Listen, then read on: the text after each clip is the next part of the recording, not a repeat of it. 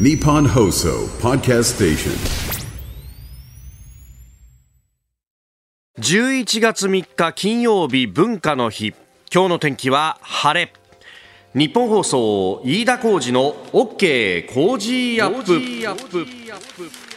朝6時を過ぎました。おはようございます。日本放送アナウンサーの飯田浩二です。おはようございます。日本放送アナウンサーの新業一華です日本放送飯田浩二の OK 工事アップこの後8時まで生放送です。いやー日本シリーズ熱戦が続いておりますが森下選手の逆転、ね昨日は8回の表裏特に8回の裏にね、えー、大きな大きなドラマが待っていたということでありますよ。ね、えー、日本放送ショーアップナイターでも中継を続けております。次は、えー、土曜日えー、夕方5時50分からということで、もうね、京セラドーム大阪に、えー、この舞台を移してと。うんいうところであります。まあこれについてはね、後ほどまた、えー、じっくりとやっていこうと思うんですけれども、あの、昨日2023新語・流行語大賞のノミネート30号が発表されて、それにも阪神のあれが、はい、えー、えー、しっかりと入っているということでですね、ええ。えー、昨日あの辛坊治郎さんの番組私も木曜日は手伝ってますんで、まあそこでそんな話題が出て、で、えー、出席できる人がね、えー、いればそのキーワード、ノミネートの30号の中から、えー、対象候補になるんじゃねえかみたいな、岡田さん来るんじゃないかな、みたいなね、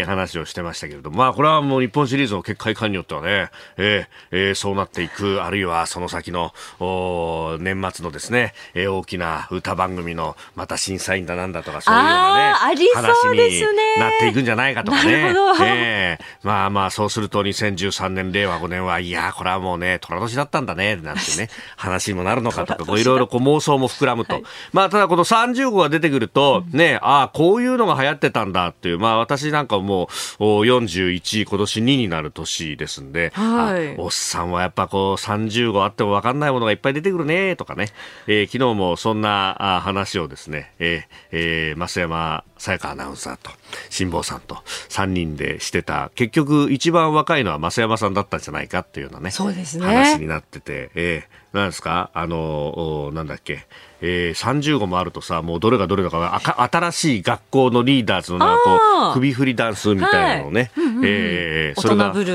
ねえ、うん、それがすごい流行ってるでしょ？そうですよ。首をこうやって首だけふ振ってね、なんてベリーダンスみたいにやるんです、なんて増山さんが横でやったから、うん、俺それをパッと見たら、どう考えてもこれは昔グロンさんの CM をやってた高田純次にしか見えない。ちょっと待ってください。5時から男ですねとか言ったら、それは昭和だっつってものすごい怒られたんです知らないよね。わからないです。5時から男って言ってもね。昔あの高田純次さんがそういう CM をやってたのよ。グロン酸っていう、まあ、内服薬というかね。あの、まあ、いわゆる栄養ドリンク的なもの。そう。でここから5時から飲みに行くぞみたいな。そういうこう、まあ、24時間戦えますか的な世界観ですよ。なるほど。はははそう。夜の会合も仕事のうちだと。24時間働くんだと。もう昭和遠くなりにけりでございますけども。ね。えー、でこれ、まあ、ノミネートがわーっと出てくると、はい、なんでこの単語が入ってないんだみたいなもので大体盛り上がるもんで。あえーで、それでですね、あの、野球ファンの間のほんの一部、ほんの一部と言ったら失礼かもしれませんが、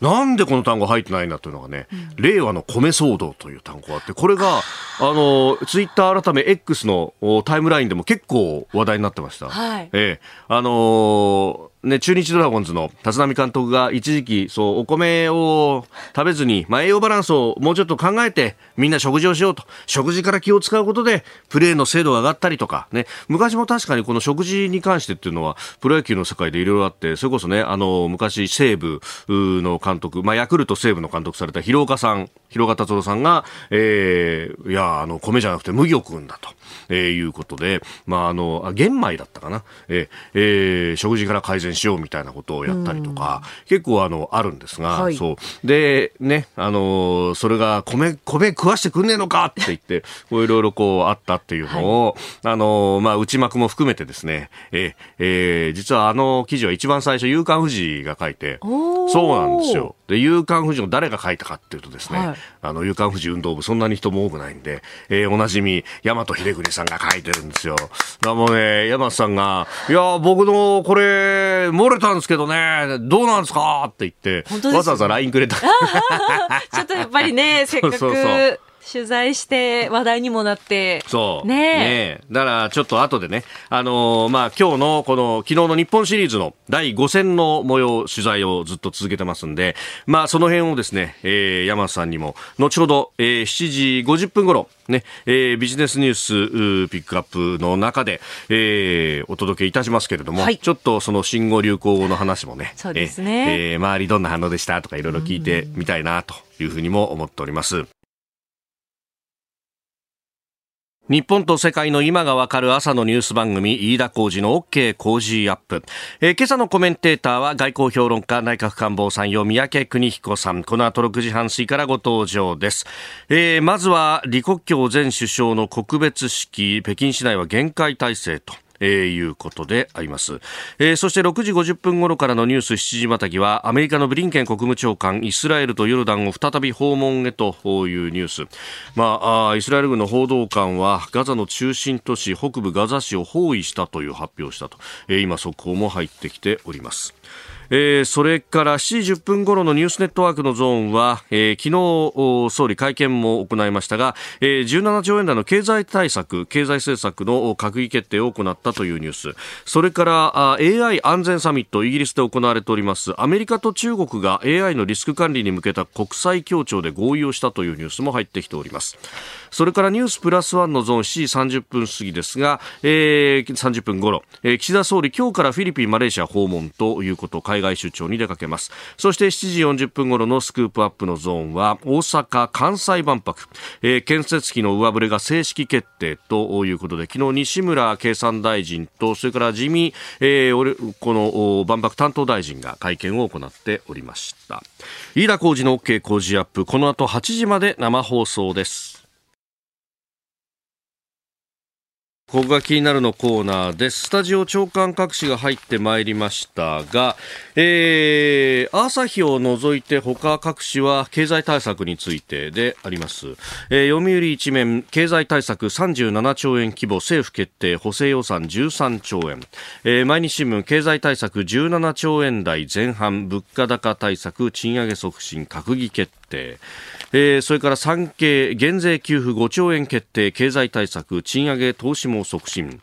えー東京新聞は減税公共事業17兆円経済対策決定としてそして物価高助長の恐れ需要刺激円安も続くというふうに書いております、えそれから日経はあ物価高コス所得増実現、えー首相来下賃上げ減税でと17兆円台前半経済対策決定という見出しがあついております。まあ、後ほど今日のコメンテーター三宅邦彦さんとね、このニュースも取り上げていこうと思っております。それから朝日の一面は伝送性搭載リコール268万台という、えーニュースであります。トヨタやホンダなど8つの自動車メーカーが2020年3月以降燃料ポンプの不具合で国土交通省にリコールを届け出た計およそ268万台、えーいずれも自動車部品の国内最大手電装製の燃料ポンプが使われていたことが分かったということで、まあ、これ各社への取材をしてえー朝日新聞が記事としてまとめたと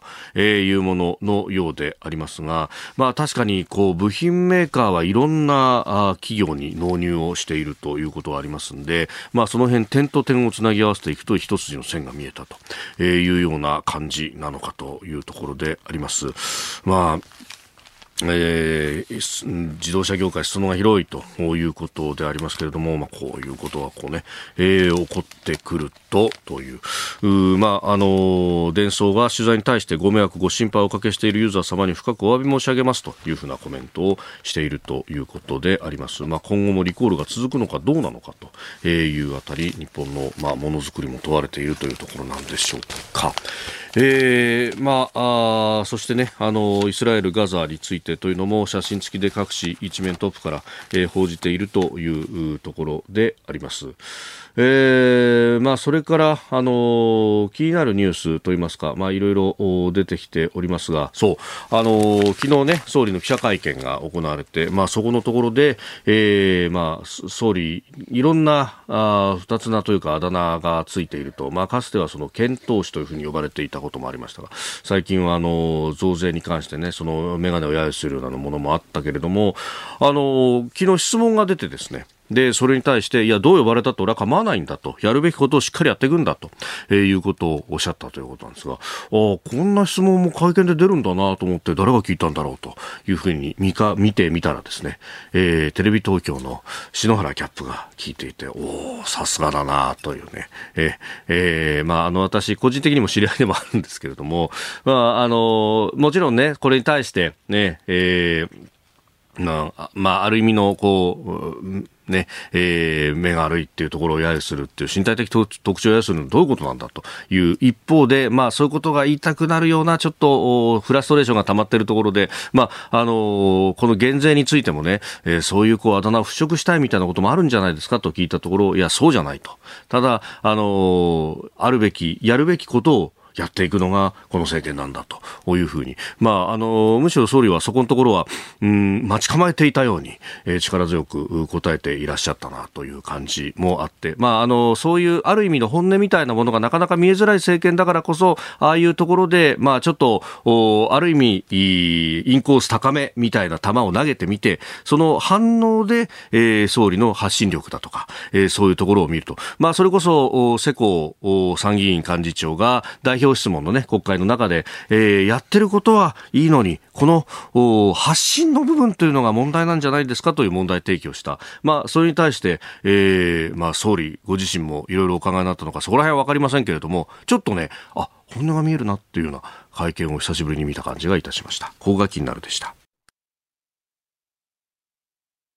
この時間からコメンテーターの方々ご登場。今朝は、えー、外交評論家、内閣官房参与、三宅邦彦さんです。おはようございます。おはようございます。よろしくお願いします。お願いいたします。先週に続いてご出演をいただくんですが、はいはい、先週本当番組がね、えー、エンディングで、はい、えー、そして、えー、お別れをした直後に、速報が入ってきまして、はい、えー、中国の李克強前首相が亡くなった。びっくりしました。まあね、彼は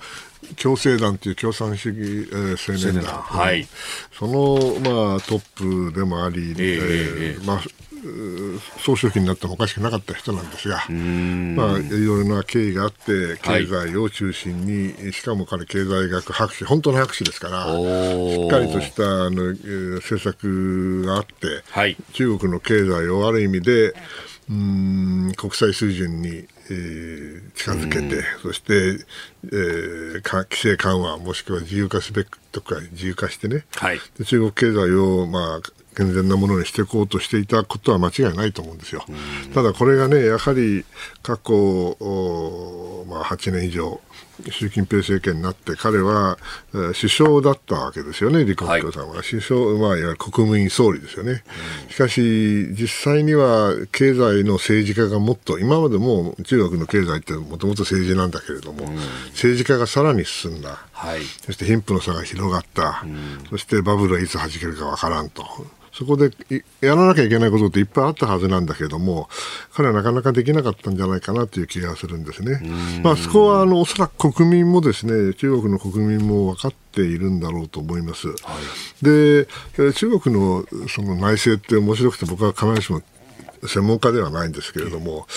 そのまともな人がね、亡くなるとですね、うん、やっぱりそのまともじゃないとは言いませんけど、それ以外の人たちに対するまあいろんな不満が民衆にもしあるとしたらね、うんはい、まともな人が亡くなると追悼っていうことがあって、追悼を機会にですね、はい、そのまともな人たちのこの気持ちに対する気持ちが、その、馬鹿する時があるわけですよ。はい、例えば、あの文革の末期ですけど、周恩来さんが亡くなった時もですね、はい、やはりあの追悼で大きな動きになりそうになって、天安門広場に花をそうですね、あれが第一の天安門事件と言われてるわけですよ、確かね。でその次は、その後ですけど、雇用法さん亡くなった時も、これもやはり、あのー、民衆の気持ちが、花束になったり、いろいろな、えー、まあ、決して反政府運動でならなかったけれども、まあ、不気味、おそらく権力者からすれば不気味な動きをね、したと思うんですよね。で今回、あの、当時よりもね、おそらく状況は悪いと思うんですよ。はい、先ほど申し上げた通り、経済の貧富の差が広がって、しかし成長率は下がってきて、そして若若い人たちの失業率は4割にまで達するんじゃないかと言われていて、まあ、これで社会保障もないしね、はい、であのかせっかく買ったマンション、全然あの建てられないと、建たないと、えー、ね、値段はどんどん下がると、はい、こうなったらどうなるかって、ガスがたまに決まってるわけですよ。でこのガスがあのもし李克強さんのなんか告別式の追悼のね、はい、動きがこう、あんまりコントロールできなかったらば、人がいっぱい集まったり、ね、ボーンと爆発したら大変だから、まあ、おそらく大事を取って限界体制を取ってるんだろうと、はい、いうのが私の見立てです。北京市内は限界体制だということで、うん、まあ、人が集まってというようなことは、まあ、大学なんかでも集まるなっていうお触れが出てる、まあ、とにかくすぐ集まるから、彼らは。うん、だって人口10倍なんですから、日本の。あそうですね、うん、すぐ人は、あの100人、日本で100人集まるものは1000人集まるわけですから。いやそね、だから1000人だったらやっぱり100人と1000人じゃコントロールの仕方は違うでしょ、はい、だからやっぱりピリピリする気持ちは分かる。だけどまああのー、やっぱりねこういう時に火がつくのはちゃんとその裏にね、うん、政権の内部でもまあ、リベラルかどうか知らないけどもよりそのまともな人たちがまあ、今回でいや李克強さんにつながるような人たちがい。て、はい、その学生なり若い人たちのに対してその、まあ、OK は言わないんだけどね、そういうことを昔はしてたと思うんですけど今全然ないと思うんですよ。強制団の人たちあんまり力ないから、はい、ですからあんまりガスがこれ爆発大爆発をするという状況では今のところないとは思いますけどね。えー、まずは李克強中国前首相、まあ、昨日は告別式であったということであります。これについてでありました、えー、宮家さんには今日も8時までお付き合いいただきます。よろしくお願いします。よろしくお願いします。日本と世界の今がわかる朝のニュース番組飯田浩二の OK 工事アップコメンテーターの方々と7時をまたいでニュースを掘り下げてまいります、えー、今朝は外交評論家内閣官房参与三宅邦彦さんです。引き続きよろしくお願いします。よろしくお願いします。えー、ではこの時間取り上げるニュースはこちらです。アメリカのブリンケン国務長官がイスラエルとヨルダンを再び訪問へアメリカ国務省は1日ブリンケン国務長官が3日にイスラエルとヨルダンを訪問すると発表しました。イスラム組織ハマスの戦闘ではイスラエルがガザ地区への地上作戦を拡大していて民間人の犠牲が増加。イスラエルを支持するバイデン政権は人道危機の深刻化で苦しい立場に立たされていてブリンケン氏は民間人保護の優先を改めてイスラエル側に強調する方針です。えー、エルサレムからの共同通信によるとイスラエル軍の報道官は2日夜イスラム組織ハマスが実効支配するパレスチナ自治区ガザの中心都市北部ガザ市を包囲したと表明したと、うん、いうことでまあ、ブリンケンさんもね、これ10月7日に始まった、はい、奇襲作戦ですよね、ハマスのね、えー、あれからほとんど休んでないんじゃないかね。ものすごい忙しいで、もう全然羨ましいと思わないけども、これ、世界中回ってるわけです、特に中東ね。はい。えー、で、ね、まあ、今回、なぜこういうことが起きたかというと、まあ、簡単に言うとですね、はい、イスラエルはできるだけ早く殲滅したい、やりたい。ハマスはできるだけのの引き延ばして、はい、それで国際社会の非難を高まるのを待ちたい、民間人犠牲出しても構わない。でアメリカ彼らはそうです、でアメリカはとにかくそのやるのはしょうがないけどね、はい、とにかくじ人質を返さないかんから、えー、その時間稼ぎをしたい。そして、えー、おそらくイランは、うんまあ、直接ね、アメリカと喧嘩する気はないけども、はい、アメリカが弱くなるんだったら、もうどんどんやる。代理戦争をやると。で、中国、ロシアはで、クククうわーっと、ざまみろと、こうやってると思うんですね。問題はですね、この、この間サ、ニューヨーク・タイムズだったから昨日読んでて面白かったのが、サウジアラビアの皇太子が、はい、アメリカの上院議員の代表団と会ってるんですよね。日本じゃあんまり報じられてないみたいだけど、で、なんて言ったかっていうとね、はい、これあの、地上戦になったら大変なことになるから、っていうことを言ってるわけ。でサウジもねそのアメリカとの関係が決して良かったわけじゃないし今も緊張はないわけじゃないけれども、はい、まあ、サウジとしてはこれあのイスラエルが暴発してですねそれで結局最終的に自分のところに火の粉が来るって分かってるわけですよ。でイランがあの本当に行動を開始したらそれは湾岸でもやられちゃうからね、はい、そういうことを考えるとやはりあのブリンケンさんがこれあの走り回るのも仕方がない。うん、で果たしてアメリカ一カ国でもしくは NATO 中心でね、はい。えー、果たしてこれあの封じ込めることができるか、私がネタニヤフさんだったらね何言ってんだと、はい、お前1400人も殺されてんだぞと、これで何もしねえなんてことはありえねえと思うと思うんですよ。はい、となるとでそれは待ってましたでね、えー、それはもう、えー、あのハマスにとっては、はい、どんどんやってください。どんどんやってくださいと。と残念ながら思ってると思います。でイランもクククとも中国もロシアもクククでしょ。これだけど止め止めようがないと。止めようがない。えー、今朝の CNN 見てたけどあの、はい、もう相当空爆も強化してますから、えー、今包囲しているということであればね、はい、えー、ついにまあ最後は本丸に入っていくわけですよ。でも本丸だって別にお城があるわけじゃなくて、地下道が何百キロもあるわけで、はい、おそらくほとんどの戦闘員はそこに人質と一緒に中にいるはずなんですよ。これをね、一個一個しらみつぶしでやるなんてのはね、ものすごい気が遠くなるような時間がかかる。しかも、あの、犠牲者が増える。はい。そうするとね、まあ、ちょっとあの産経新聞にも書いたことなんですが、えー、結局、どこの国もあの当事者能力なくなっちゃう。イ、イスラエルもこんなことやったら当事者能力なくなりますよ、もう底なし沼に入るから、でハマスはもともと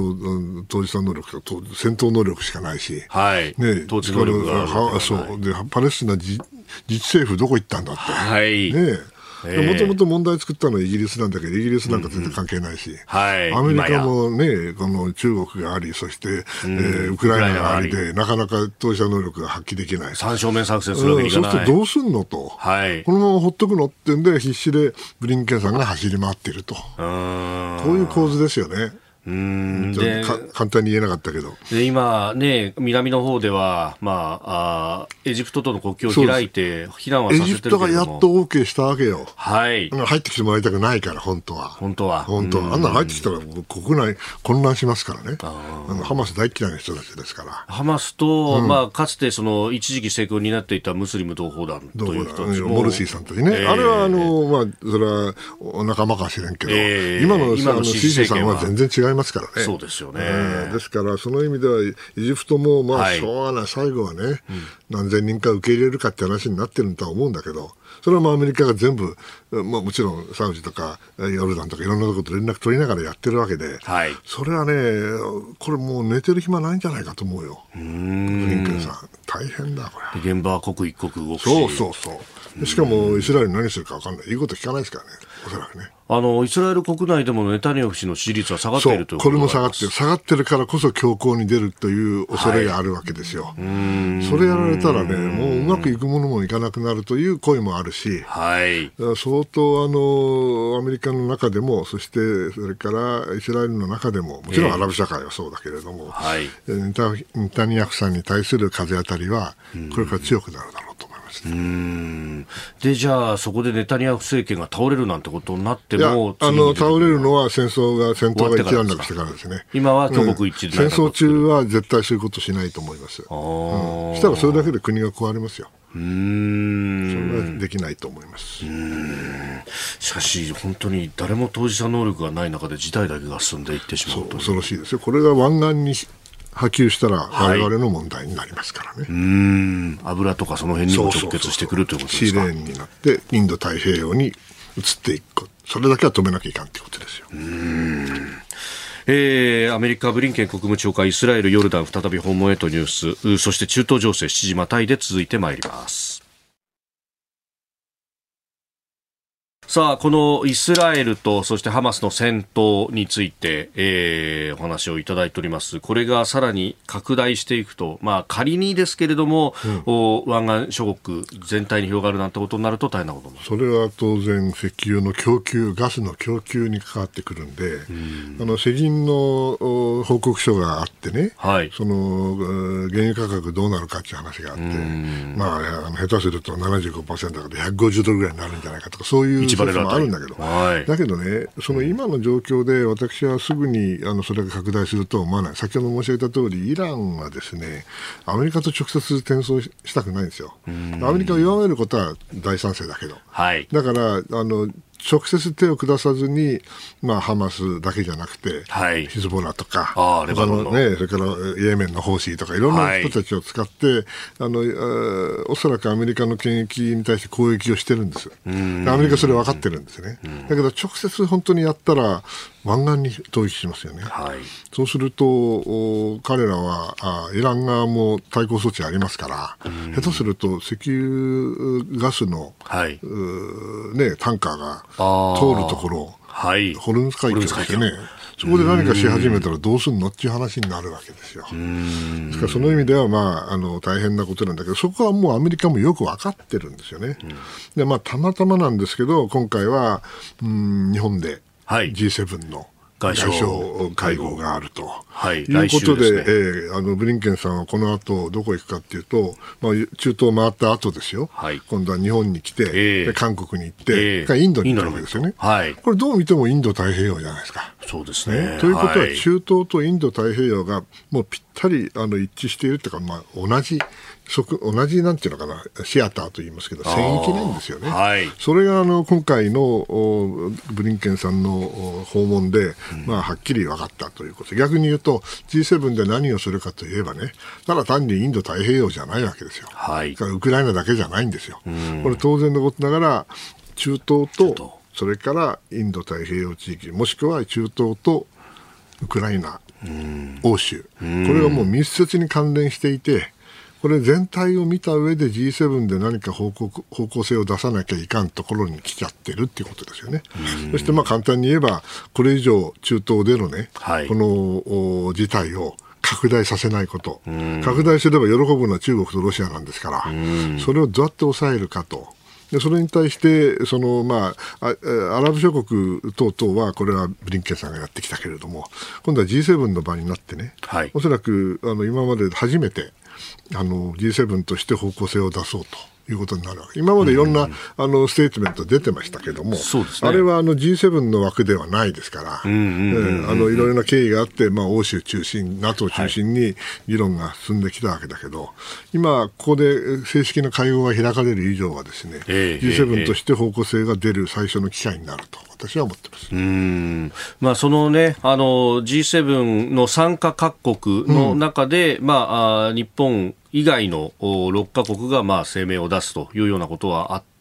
でそででそれに対して、まああの松野官房長官が、うん、日本はどうして入らないんですかと問われたときに、うん、いや、日本はあの人質がとか取られてないからという発言をしてしまったことがありましたけれども、うん、まあ、あのそうそこもあるかもしれませんけれども、その石油だとかエネルギーだとか考えて、日本の関わりというのはちょっと今までと違って、今までというか、あの他の各国とは違う部分がある、ね、これもいろいろな議論があるんですけどね、はい。えー、今までのその伝統的な中東政策っていうのはもちろんあるわけですよ。はい。えー、それはエネルギーも含めて慎重にやってきたわけですね。だけどね、はい、今回みたいにね、ええ、あれだけの1000人以上のほとんど民間人ですよね、しかも幼児まで含めてね、はい、虐殺をして、でそれでどうなのよって言われたら、私はこう考えるんですね。例えばね、うん、あの、ならず者が、武器いっぱい持って、はい、で、無差別殺人やって、町内会どっかにね、逃げ込んで、はい、ほんで立てこもって、ね、病院も何も止まっちゃったと、水道も止まっちゃったと。そしたら警察は行きますよね。うん、警察行ったら、あの、じゃあ、あの、ならず者とね、警察、両方とも自制してください。違うでしょう。うん。うんそんなはずないわけですよ。はい、で実際日本もそのが分かっていて、えー、ちゃんとイスラエルの自衛権を認め、うん、そしてこれがテロであることをちゃんと認めてやってるわけですから、うん、まあ、今までの流れから言うと、あのそんなにあの他の国々と違うとは私は思わない。ただ今回は G7 としてものを出さなきゃいけないんで、うん、そこはあの日本の議長国としての、まあ、あ努力が必要になると、こういうことでしょうね。うん。まあ、その辺上川外務大臣も、今まさにイスラエルに昨日から出発してて、うんええ、上川さんは上川さんで寝ずにずっとやってるという感じそうだと思いますね。で日本の国会もありますからね、大変ですよ。まあ、国会もさすがにあの指名がない限りは外務大臣に関しては。当たり前でしょう、うん、だって、あれ、指名ないっていうか、はい、そのえ何待ってるってね、空振りってこともあるんでしょ、うん、指名ね、一応質問こう出しますよって言ってるけど、時間なくなっちゃったからごめんなさいになることがあるんですよ、ね、ありますよ、ありますよ。空振りいっぱいありますよ。うん、まあ、それは悪いと言ってるわけじゃないけどね。民主主義だから。でもね、もう少し外務大臣ぐらいね、はい自由に外遊させてく外遊じゃないよ、出張させてくださいよ。そうしないとね、置いてくぼりですよ。日本だけ、え、すいません、ちょっと国会がありまして、どこの国だってありますよ。国会は。うん、でもあんなにむちゃくちゃにあの、はい、あの、閣僚をね、拘束する国会って僕は聞いたことがないな。一週間、全閣僚、はい、なぜ、えーえー、質問じゃないのに、まあ、あんまり言うと怒られちゃうからやめよう。これ、まあ、国会の中でもね、あの、先日、小泉進,、えー、進次郎氏が、うん、問題提起というか質問をしていて、はい、まあ、あんまりニュースになってなかったですけれども、あの、前、昔から本当に言われてるけども、変わらないことってなんで副大臣作ったのって話ですよね、もともとは。で、副大臣も陛下の前で認証式をやってると、認証官なんですよね。それは答弁できるように。そうですよ。まあ、前からそうなんだけど、政務次官の時からそうなんだけど、全然それがないのよね。なんでだろうと、まあいいあまりどこられちゃうからやめます。いや、そこのね、改革とかっていうのもしないといい加減アップデートしないとというですよね。国会こそ改革してください。いや、本当、宮家さんよく言っている、オールディプロマシーゼロからっていう、内政とか。ジャパンでやらないといかんですよね。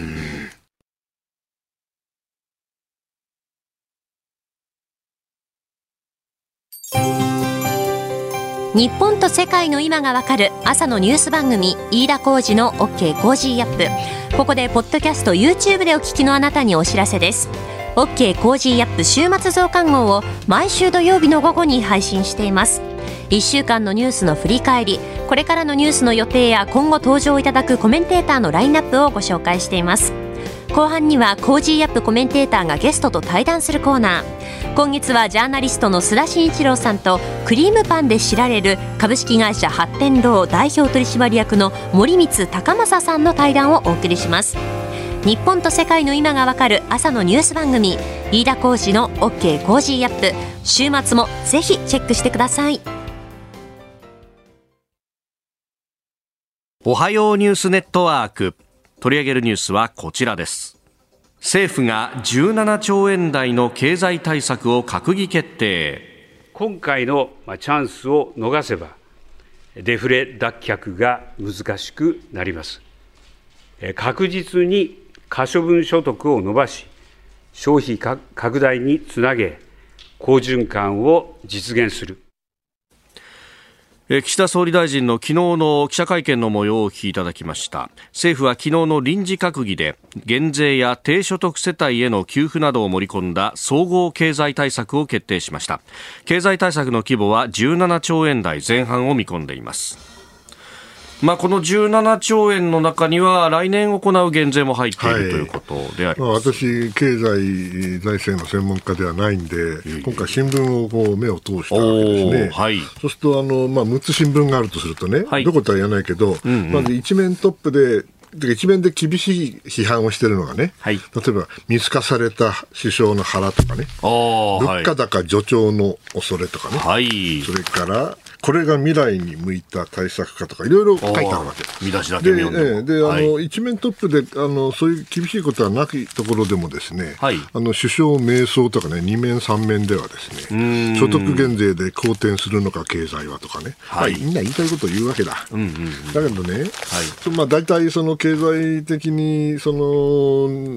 首相おっしゃる通りねデフレの時代からこれから物価高、はい、そして新しいその時代に入っていくわけですよ、これ間違いないんでね、これ世界が変わっていかざるを得ないわけだから、はい、その時にね、まあ、なんかやらなきゃいかんわけですよね。ねまあ、そのじゃあ経済をねそのこれでうまくいくかと一匹まあ、スポーンとこう政策変えるなんて、そんなこと、僕の感覚から言ってできっこないと思うんですよ。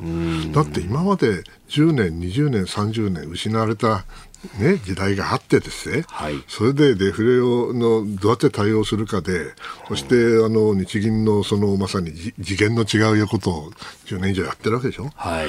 それで果たしてその急にそれを変えるなんて、それはもう私に言わせれば無理で、これもう微修正をしていかざるを得ないですよね。日銀も少しずつ変えているように私はお仕事だけど思うんで、はい、だとするとね、まあ、このくらいしか、あの、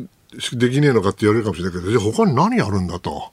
うん、ね。そんな、あの、革命みたいなことやったら、かえって経済傷つきますから、えーえーはい、これも微微修正でいかざるを得ない部分があるんだけども、まあ、これとね、うんうんうん、そのいわゆる経済政策、はい、これにもいろんな議論があると思うけど、あとは政局ですよね、それがね混ざ、混ざった形で報じられてるから、はい、あのあのどうもあの総理はかわいそうだなと思う時がある。うん。まあ、とかくね、この解散がいつだと。で、そのためにこの経済対策もあるんだと。で、なんとかメガネとかね。うん。だそれはそうかもしれんけどさ。だけど、本当に我々の経済が、はい、まあ、ある意味で、あの、人口増えなくなって、えー、成長率が下がって、えー、デフレになって、はい、これなんとかしなきゃいけない。よくここまで来たと私は思いますよ。だけど、もうこれからまた物価が上がるんですよ。間違いなく。中東でこれから暴発でもすればね、また、えー、エネルギーの価格上がるわけなんで、はい、これをやるにはですね、やはり今までとは違う形のドラスティックなあの改革がまだ僕は必要だと思ってます、個人的には。だけど、それをやるにはね、はい、急激にやったらもうあれですよ、みんな、うんうん、体壊れちゃうからね、はい、徐々に徐々にあの投薬をするなり、手術をするなり、少しずつやっていかざるを得ないわけですよ。体力を見ながら。そう、そうでないとね、患者さんが、あの倒れちゃったら意味はないんだから。そうですよね。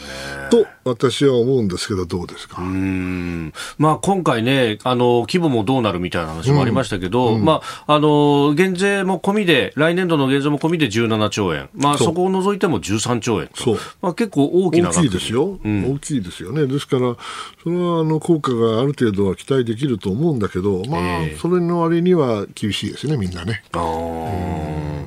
まあ、総理もね、あのまあ、常々というか、最近はその昔のデフレ、コストカットの時代からそうじゃなくて、成長していくんだよと、そう。いうことを。まあね、これでまあ一息はつくんだろうけど、まあ、はい、その減税にせよ何にせよ、そんな簡単にあの高級化できないわけでしょ、うんそうするとやっぱり持続的に物事を動かすには、ですねやはり、えー、今までのやつをもう一回総点検しなきゃいけないんじゃないかと私は思いますよ、もう、うん、ややっちゃった感があるかもしれないけど、まだまだ実はメスが入ってないとかいっぱいあるはずなんですよね、そこにあのメス入れられるかどうかっていうのは、確かに関心が私はあります。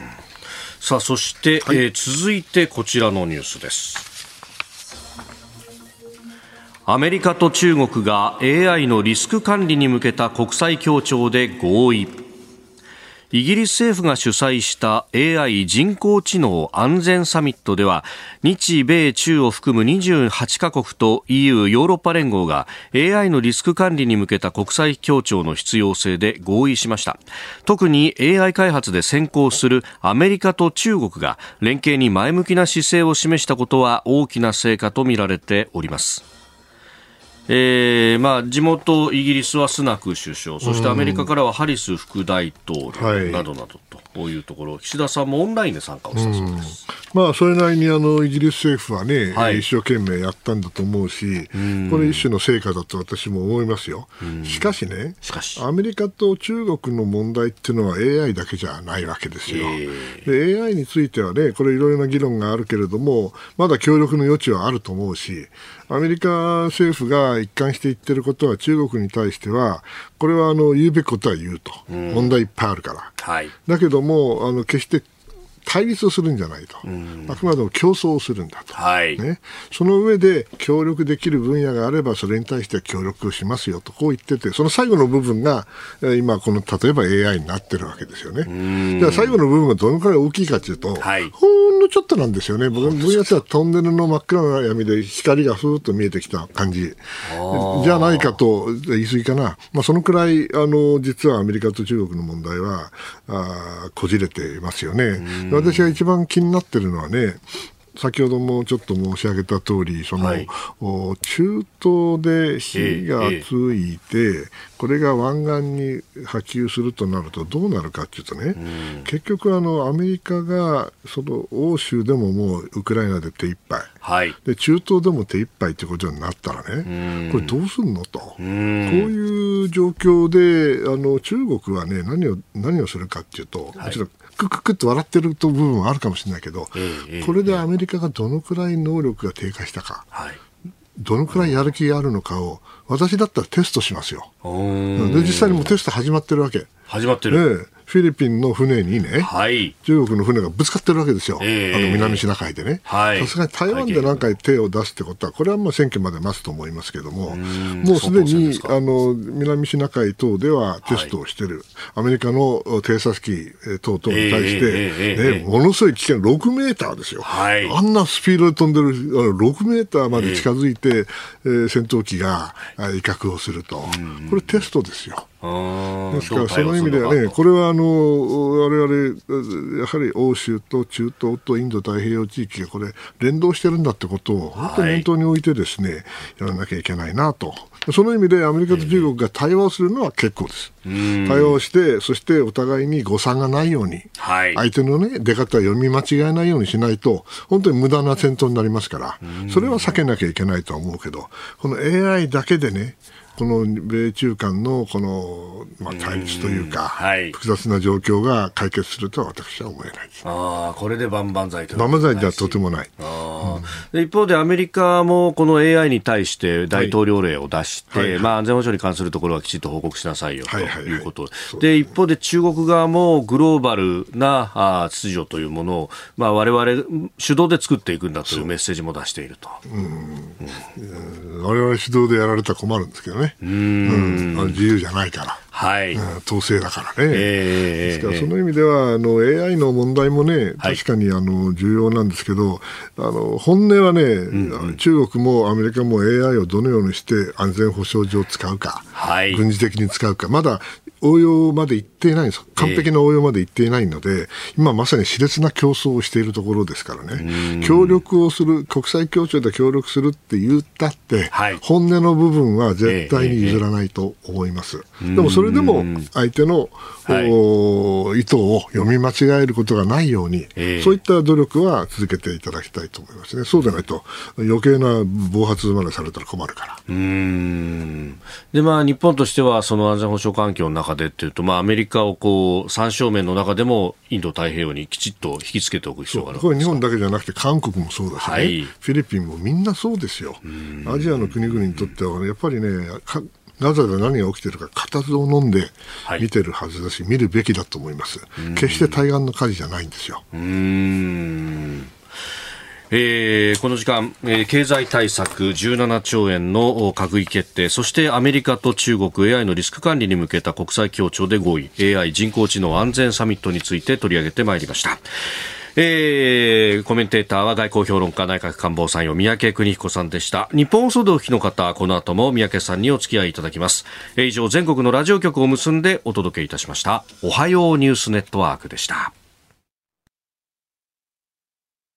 続いてニュースプラスワン。こちらのニュースです。岸田総理が今日からフィリピンとマレーシアを訪問。政府は岸田総理大臣が今日から今月5日までの3日間の日程でフィリピンとマレーシアを訪問しそれぞれ首脳会談を行うと発表しました。海洋進出の動きを強める中国などを念頭に自由で開かれた国際秩序の維持強化に向けた協力を確認したい考えとみられております。えー、まあ、南シナ海を挟んでという。たまたまね、この間なんですけど、フィリピンとこのマレーシアにね、はい、えー、別件で出張してきたんですが、そうですか。やっぱね、フィリピンはね、えー前のデュトルテ、デュトルテ戦争ね、はい、もう様変わりですよね。そうですか、今のマルコス政権全然変わっちゃったっていうか、いい意味でね。ですから、中国に対する、まあ、いろいろな配慮があったわけですが、えー、マルコス・ジュニアの方はやはり、えー、そこはもう腹くくったみたいですね。ですからアメリカとの関係も非常にいいし、日本との関係も、まああのー、今まで以上に良くなってるんじゃないかなと思います。やっぱり象徴的なのね、はい、これ調べてみたらあの、フィリピンに日本の国産の防空レーダーを納入すると、はい、国産のレーダー4機のうちの1機を10月にすでに納入出してると。これ完成品の防衛装備品輸出はこれ初めてだっていうけど、はあ、そうかと。だから昔ね、あの、はい、私のイメージとしては、南シナ海が大変だと。えー、そしたらば、まあ、軍事的にはなかなかね、できないから、うんはい、じゃあコーストガードで、はい、えー、沿岸警備隊でやりましょうと、えー、いうことで、まあ、海上保安庁のね、船をこういろいろあれしたり、協力したりしてたわけですけど、えー、やっぱりもうこれはね、うん、あのやっぱり様変わりですね。う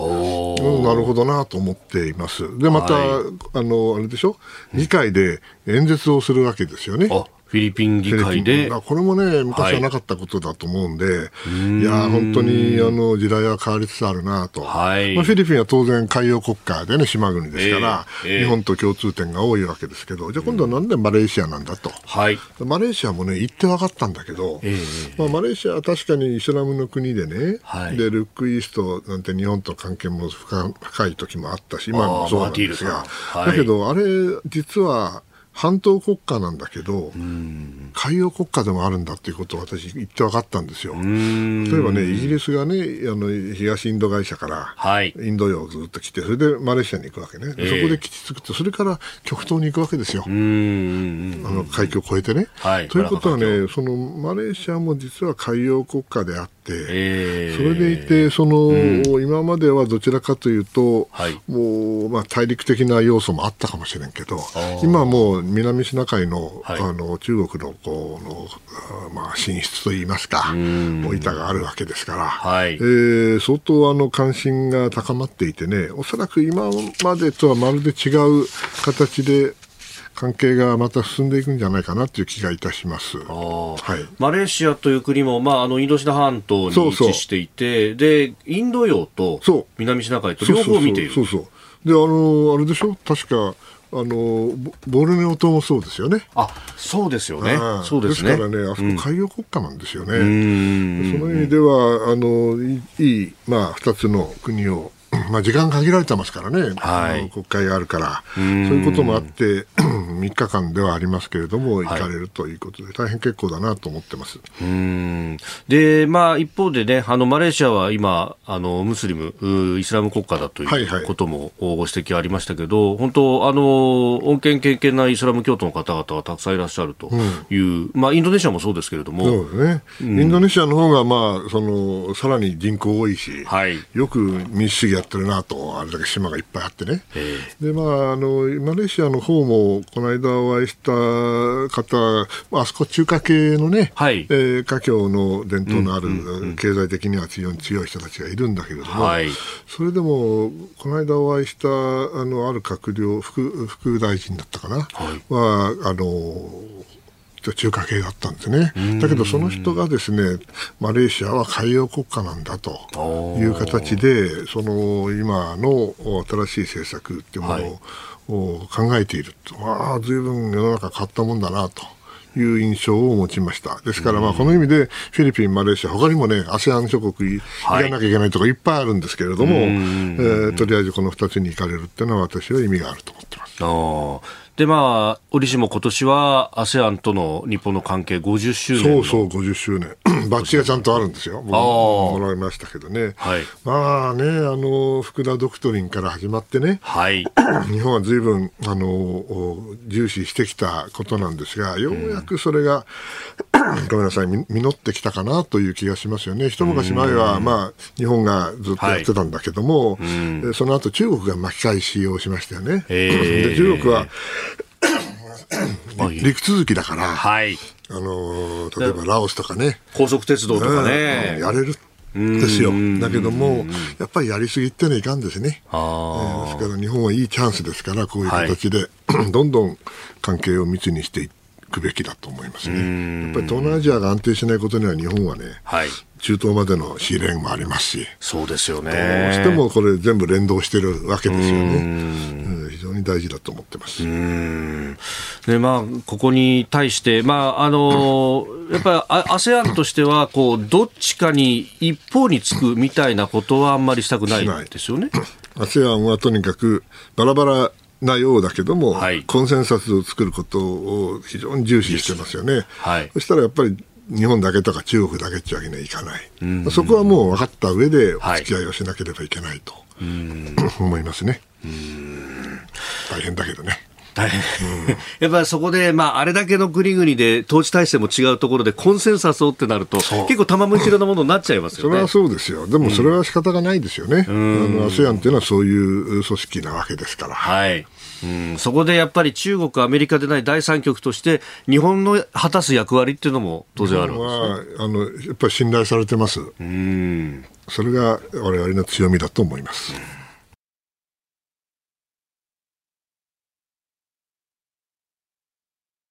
さあ、続いての時間は、はい。はい。いつも通りに、えー、やるんですか、まだ。もうちょっとだけやりますよ。まだやるの？えー、では、この時間は、ここだけニュース、スクープアップオーソドックスうん、オーソドックスで。はい はい、大阪・関西万博の建設費の上振れが正式決定。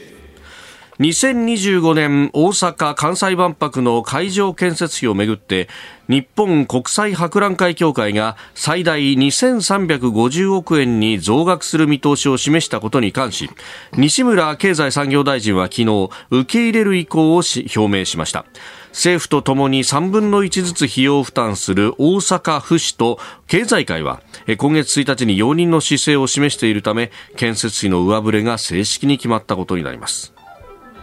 まあ、西村さんと、そして、えー、自民万博担当大臣がね、うん、えー、記者団にも明らかにしておりましたけれども、まあ、これ、いろいろメールも来ておりますね。はい、えー、真美太郎さん、58歳、会社員文京区の方、はい、万博やめたら、開催望んでる人誰ですか？えー、みやちゃんさんは、綾瀬市52歳ドライバーの方、本当に必要ですか？こんな世界情勢、円安、物価高、無理に開催しなくてもいいと思います。えー、それから、あ大田区の59歳、磯じさんも、上振れ確定と、これ、まあ、大丈夫でしょうかねと。いうことなどもいただいております。まあ厳しいですね。厳しいですね。まあね、だけど、これ言っちゃもう身も蓋もない話をするとね、はい、大体あの、いろんな計画ええ、予算がまず決まって、はい、初めみんな安めに言うわけよ。安めに言うわけよ。こんなこと言っちゃいけないのかもしれない。必ずね、これ戦闘機の開発でもなんでもみんなそうだけど、最初はあの安めなんですよ。はい、だけどだんだんだんだんその事情があって、はいね、今回の場合は特にインフレがありますから、うん世界的にもそうなっちゃってますからね。仕方がないとは言いながら、はい、まあこのね、あの政府国としては、え約800億円でしょ、うん、うん、まあ、それは全体としてそんなに大きな額ではないとは思うけど、はい、これ、市と経済界はやっぱり大変だろうなとは思いますよね。だけど、まあ、残念ですけど、あの今まで、はい、え当初の予算があの減ったことはない。あ増えたことはあっても。増えたことはあっても、私の経験ですよ、えー、限られた経験ではね。えー、だからまあ残念ですけど、まあ、やめるかどうかっていうのはまた話は別ですよね。まあ、でも厳しいあの言葉があるのは当然だろうとは思います。なんか、あのー、せっかくやるんだったら夢見せてほしいなとかね。うん、だけどまあそれ、なものやりたいなと思います月の石が来た時とか、最初の万博のような夢は、はい、私前も申し上げたと行ったことあるから、で、行ったこと入り口であの、あまり混んでて入れなかったっていう、みっともない。あの時は夢がありましたよ、高校生だったけど。ね、だけど、まあ、それは何回もやってっから、それはなかなか夢はね。えー、でもやっぱりね、あの、大阪の、はい、活力という観点から考えたら、大阪の方々特にそうだと思うけども、はい、俺のやるのは当たり前だと思ってると思いますよ。うん、多くの人はね。ですから、それはやった、やって僕はいいと思うんだけども、はい、まあ確かに、あの、目玉を出すのが難しいのは事実かもしれませんね。まあずっとやってきて、いろんなこう切り口でね、食をテーマにしたりとか、ミラノでしたか？大体出尽くしちゃったかもしれないからね。うん。まあ、うん、今回は医療だとか、そうかそうそういう部分というのがね、うん、あの、言われておりますし、まあそういう意味では、高齢化の部分では日本は、まあある意味。最先端ですからね。はい。確かに。それはやるか。そういうんだったらちょっと見に行ってもいいかもしれないな。うん,、もう自分の問題になっちゃってから、私の場合は。お自分ごととして。70超えたからね。でも、このね、テクノロジーがこれだけ進歩していて、そうそうというところでね、うん、あの、いろんな、こう、サポートとかっていうのもあったりするし、そうそう。そういう意味ではね。ロボットもあるだろうしね、これ楽しみですよね、そ、ね、の意味ではね。うん。AI とか使って、うん、こう対話型の解除ロボットみたいなのがあってもおかしくないだろうし。うまあ問題はそれが、あの、えー、リピーターが出るかどうかですよね。それはまた、あの、別の仕掛けをしなきゃいけないと思いますが。うん。まあ本当、各国ね、パビリオンもどういうものを出してくるのかとね。うん、これも大変だよね。はい。それはあの各国、日本だって財政厳しいわけだけど、各国もそれは同じだから。うんですからその意味ではなかなかその思ったようにいかなかったのは仕方がないかなという気もしないでもないけど、私も大変ですよ。当事者の方々はね。そうですよね、まあ、これだけ大規模な国際イベントをやるということになると、うん、もう調整ももう多岐にわたるわけですもんね。ちゃんと組織があって、はい、担当大使もいて、えー、やってますからね、一生懸命。そこはあの努力はあの多とするんですが、なかなかね、はい、結果を出すには、まあまあ、直前にならないと、えー、まあ、見えてこない。でもなんか工期は結構短くなっちゃったんでしょ？大丈夫かね、ちょっと心配ではありますね。えー、大阪・関西万博についてでありました。日本と世界の今がわかる朝のニュース番組飯田浩司の OK Cozy Up。ニッポン放送の放送エリア外でお聞きのあなたそして海外でお聞きのあなた。今回もポッドキャスト YouTube でご愛聴いただき本当にありがとうございました。